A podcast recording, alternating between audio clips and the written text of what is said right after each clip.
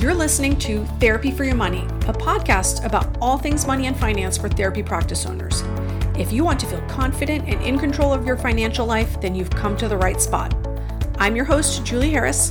I'm an accountant and the owner of Green Oak Accounting. My firm specializes in working with private practices across the US, and my team and I have worked with hundreds of private practice owners. I'm on a mission to share all the best practices I've learned along the way because I want you to have a profitable private practice. Hello, everyone. Welcome back to Therapy for Your Money. Uh, today's an exciting episode for me. For the very first time, we have Jackie Kiefer on the podcast. Hi, Jackie. Welcome. Hi, I'm happy to do this with you today. Yeah, me too. Um, so Jackie is one of our team members at Green Oak Accounting. She's been on the team for a few years, and um, became one of our accounting managers a little bit earlier in 2022. Um, and I love Jackie. She's so bubbly. She's always got a lot of energy, always a smile on her face, and she's just a, a get it done kind of person. Um, and Jackie, you have what, five dogs? I do. Yes, five. Five, five large dogs. five large dogs. Jackie is the ultimate dog lover um, and is based out of Florida from our team. So, Jackie, hello and welcome. Hi, thank you. All right. So today we're talking about a, a, topic that's kind of near and dear to your heart. Uh, we're talking about maximizing the revenue of a group practice specifically. Um, so tell us kind of how you work through that big problem uh, with your clients. Yeah, the first thing I usually do is ask what the expectations are for each person they have on their team. Um, sometimes I get an I don't know. Sometimes I get kind of a rough estimate of what they think they should be seeing.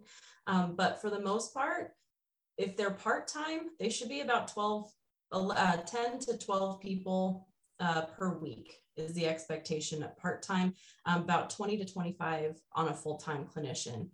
At those numbers, with a good compensation plan, we can see maximizing revenue across the board. And then anything above and beyond that they do is just kind of the icing on the cake at that point.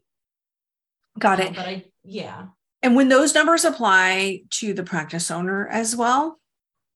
Um, not as much as you think. So on the smaller practices, I would always tend to see them seeing more people just because you know they're trying to pick up the slack for that additional if there's only one or two clinicians that they have a lot of times the owner is seeing uh, the majority of the clients still uh, but the bigger the practice gets that number shrinks and i start talking to them about okay what's your target goal it's fine to say five because right. they are still doing the majority of the admin the clinical directing work as well um, until they hire a clinical director um, they will they will still see you know quite a few people in the practice but i always try to get them down to a manageable number the bigger the practice gets as well.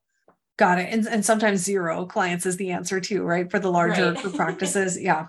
Exactly. yeah. So so what has been kind of one of the bigger surprises um, for your clients when you start really digging into those numbers? Yeah it's just the we kind of look at it from a week basis and a yearly basis and then kind of drill down to a monthly basis. So if the clinicians aren't seeing as many people as they need to see, there are thousands of dollars that can be lost each week at minimum. Um, if they're expected to see 20 and they're only seeing 10, you're approaching the part where you're going to start breaking even on that person and not making money for the practice. So that's something that I really emphasize with our group practice owners is make sure you know exactly where your clinicians are. And it's okay to have those conversations and say hey you know you're not seeing as many as we would expect. You know what's going on? Or maybe you know issues going on that you're not aware of. So it's always a good time to have a conversation with your clinician just to see where they're at and see what their what their expectations are. They might not be aware of what yours are either. So it's a good time to just kind of take that chance and talk with them and figure out what's going on. I've had a lot of pushback from people where their clinicians aren't wanting to see more. And a lot of times as hard as that is losing some of those is kind of what the practice would need. If they're part-time and they're seeing less than you know eight if they're at five people that's it, the practice is losing money. And so, as hard as that is to kind of reconcile, it's a good conversation to have, just sort of see where the clinician is at, and then you can proceed from there. Yeah, and I would say it's really important for the clinician to know what that expectation is because sometimes it's just a, a, internal to the practice owner, and maybe that has never even been communicated, right? So if they don't know what the expectation is, how can they meet your expectations? That's really exactly. that's really hard to do. But sometimes just having that conversation alone is enlightening to troubleshoot. Like, why why are you not where you expect? Or do you not have enough slots open on the schedule? Um, are you not getting enough or do you have plenty of slots open but uh, the intake team isn't scheduling anything? Like what is the, the problem the problem that is happening? Uh, where would you say is kind of the break even point as far as a part-time clinician? Because we get that question a lot right? Yeah so if they're an independent contractor you can get away with right around eight. If it's a w2 employee you're going to want them to see between 10 or 11 as the break even point since you have to worry about payroll taxes and things like that so I always really make sure that people are aware if they are hiring, try to stay away from the part time people. I know that that's sometimes a hard thing to do because a lot of good clinicians just they kind of want to stay or they have other stuff going on. But it's really important to know those numbers and where the practice is at before you bring a part-time person on just to know okay i don't you know want to just pay them to see people you know they need to kind of be able to bring some money into the practice too yeah, and what what kind of fixed expenses are you considering when you look at those break even numbers?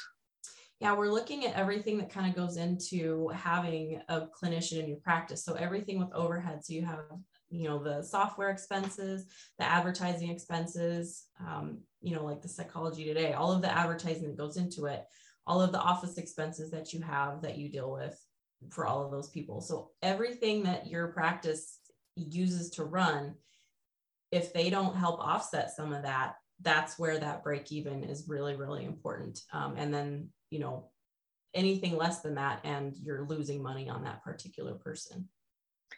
Yeah. And I, I would also say this is less financial, but there's certainly a mental load to managing a lot of part timers. It's easier to manage three full timers than six part timers, just from a relationship standpoint, right? Like, do you see that in, in a lot of your clients as well?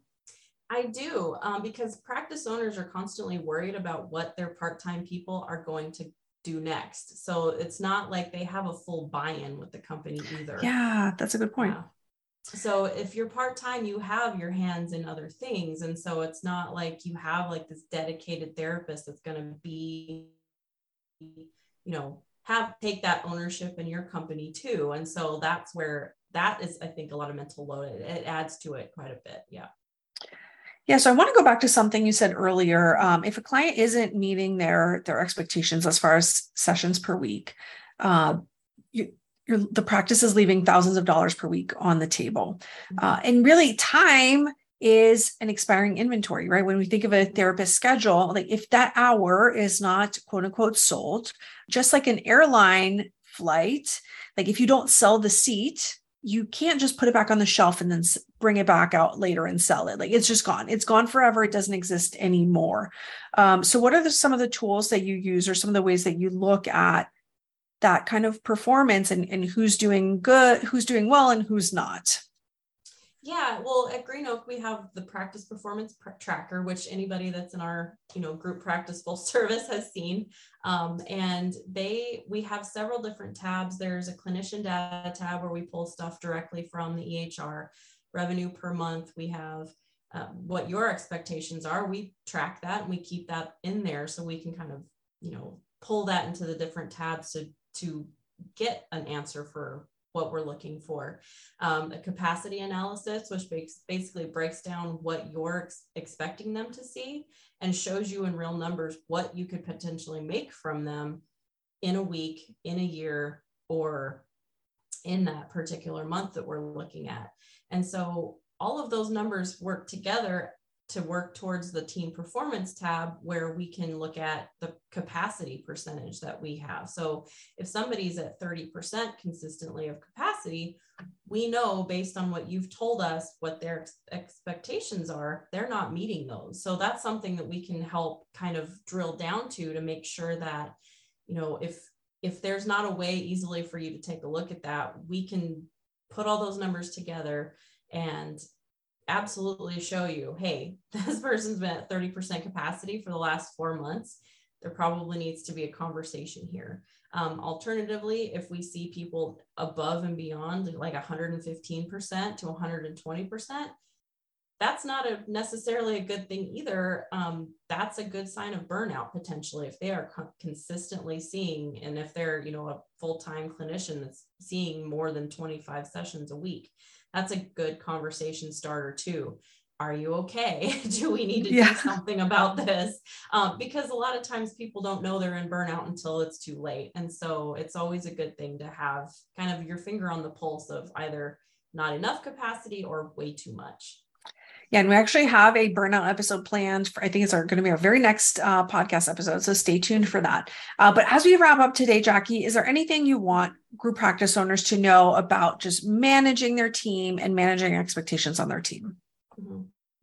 I would say, even though it is very difficult to have some of those conversations with your clinicians to say, hey, you know, what's going on? It always builds a team's morale if they feel like the practice owner is as invested in their health and their well-being one way or the other as they are. Um, because it does it does make an impact when you sit down and are able to talk to them and say hey you know i notice things have kind of been falling off you're you know or something's happening that's a little bit different. Um, having the ability to know those numbers and see that on a black and white you know number basis can kind of give you a good toolbox of information to kind of enter that conversation and help that person if they need it or um, you know it kind of helps you identify the the places in your practice where you may need to make changes. So it, it's a good tool either way um, just to kind of know where your expectations are make sure they know where their expectations are as well and kind of get your practice moving in a better direction if you know revenue wise if it's if there's been cash flow issues as well. All right. Thanks for coming on jackie Thank you. You're welcome. if you're looking for accounting help, head over to therapyforyourmoney.com slash accounting to find information about my accounting firm and all of our specialized services just for private practice owners. If you enjoyed today's episode, we'd love for you to give us a five star rating on iTunes. Just head over to iTunes, click on ratings and reviews, and give us a quick shout out. We really appreciate it. The information contained in this podcast represents the host and guest's general opinions and should not be construed as personalized accounting and tax advice. Listeners should consider all facts and circumstances before applying this information and seek appropriate advice from an accountant, financial planner, lawyer, or other professional.